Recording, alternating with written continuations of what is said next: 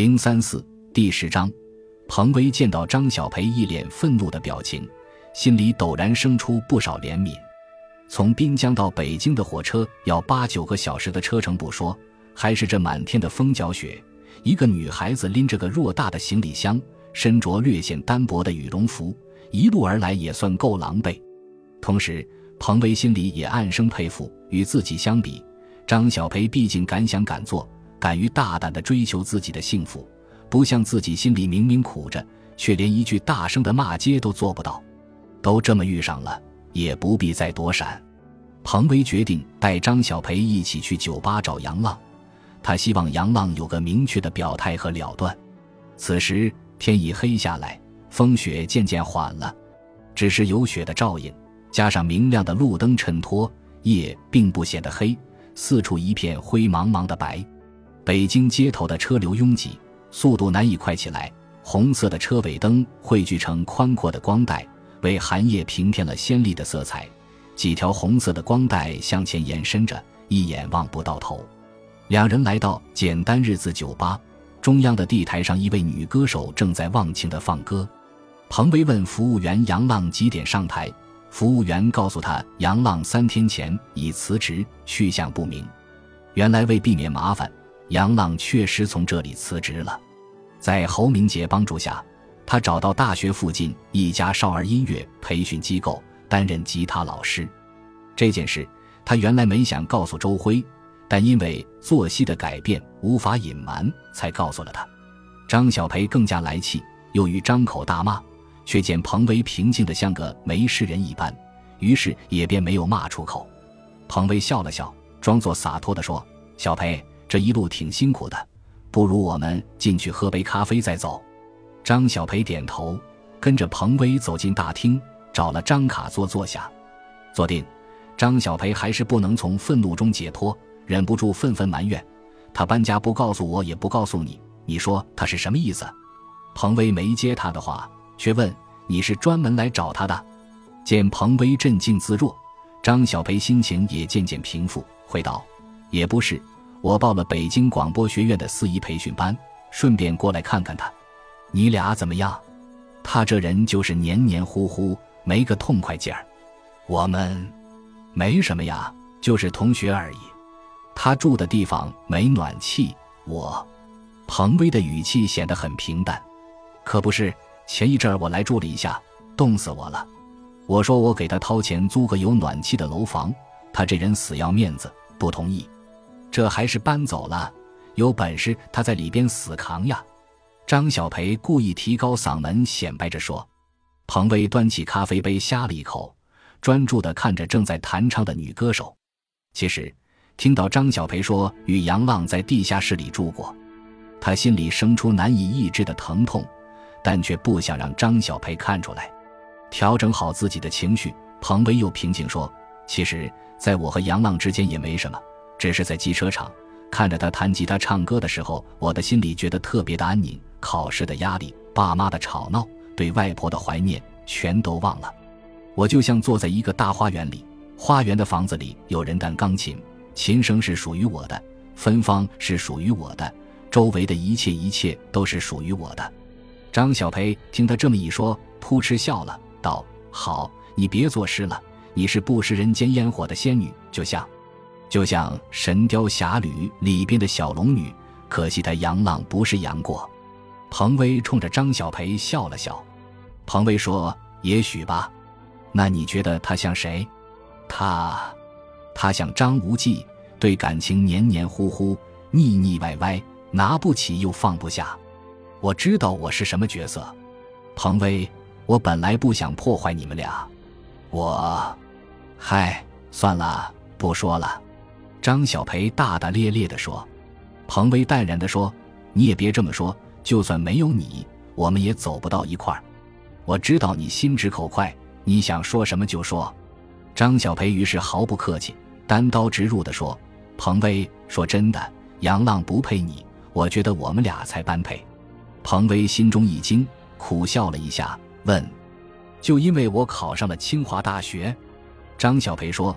清华大学在大家的眼里是神一样的存在，你将来完全有光明和无限的前程。哪里像我和杨浪，一个是高考落榜生，一个初中毕业生，这就要王八配绿豆，本就是天生的绝配。彭威端起面前的热咖啡，轻轻吮吸，不接话，只是定定地看着张小培。张小培见彭威不吭声，接着说：“自从你们高考前我在老厂区见到他，我这心就收不住了，我的心里全是他。我知道你们的关系，可我还是不管不顾地爱上了他。我就想把他从你手里抢过来。”静听着，轻准着，彭威完全没有想到张小培居然敢这么大言不惭，将自己的不择手段讲得如此理直气壮，竟一时无语反驳。见彭威仍是不说话。张小培继续激动地说：“这些话不该和你说的，我也不知道为什么，忍不住就说出来了。我喜欢他，我搅和你们俩的事儿，真不是为了报复他，我是真喜欢他，真在意他，所以才想起了过去的那些事儿。彭威，我是不是很傻？人家都觉得我傻，我爸、我妈还有二毛他们都觉得我傻乎乎的。有时候我也觉得自己傻，明摆着不可能的事儿，我就是要。”要去飞蛾扑火，说着说着，张小培就想起了自己诸多的委屈，竟伤心的抽噎抹泪起来。彭威感觉自己好像被感动了，内心莫名的有些怜悯张小培，带着些许违心，他夸赞说：“小培，你不傻，你这是率真单纯。”二人走出酒吧，彭威鬼使神差的告诉张小培：“杨浪的新住处，周辉应该知道。”如果要找他，可以给周辉打传呼。彭唯一说出这句话，就有些后悔，但已无法收回。张小培听后，内心欣喜，但却装出佛系的口气，道：“算了，随缘吧。他不想见我，我也别去招他烦。”彭威为自己的失口后悔，但想想这样也好。感情这种事情，命里有时终须有，命里无时莫强求，也只能听天由命了。于是。他向张小培友好辞别：“小培，有空就来学校找我玩。”张小培有些惭愧地笑了笑，说：“我还是不见你为好，在你面前感觉自己特别自卑，特别渺小。”张小培这句话让彭威心中感到自己仿佛真的有些高大，但内心仍止不住些许空虚和苦楚。语毕，二人各怀心事告别。事有凑巧。那天与彭威喝完咖啡后，参加北京广播学院培训的张小培正琢磨着如何才能找到周辉，命运就径直把周辉送到他的面前。事情是这样的，这天他刚刚吃过晚饭，从饭堂出来，路上就迎面碰见一个人，谁？正是在食堂外摆地摊的周辉。地摊上摆着各种贺年卡和圣诞节小礼物等小东西。有几个学生正在挑挑拣拣，周辉并未发现张小培，仍起劲地吆喝着：“贺年卡明信片，圣诞节礼物，清仓甩卖！贺年卡明信片，圣诞节礼物，清仓甩卖！”张小培走过去，轻拍一下周辉的肩膀，周辉扭头一看是他，吓了一大跳。张小培三言两语介绍了自己所参加的培训班。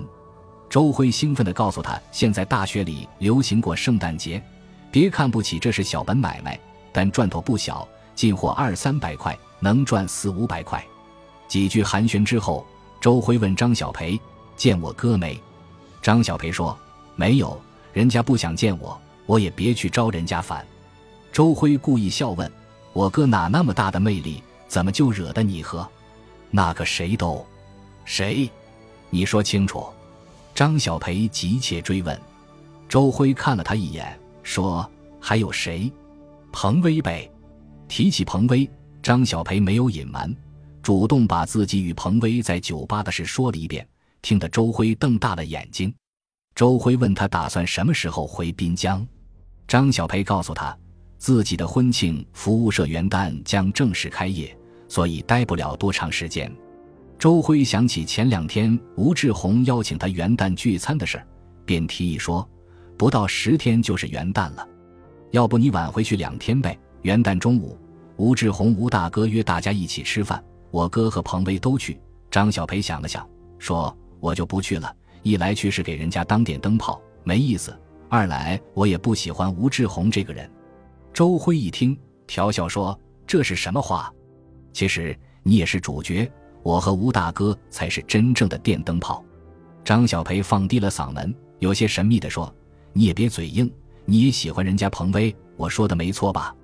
张小培能这么说，周辉完全没有思想准备，装糊涂地说：“你可真能胡扯。”女人的直觉特别准，那天在老厂区，你看她的眼神早就泄露了你的心思。”张小培得意地说。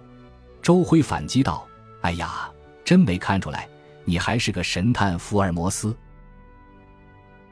感谢您的收听，喜欢别忘了订阅加关注，主页有更多精彩内容。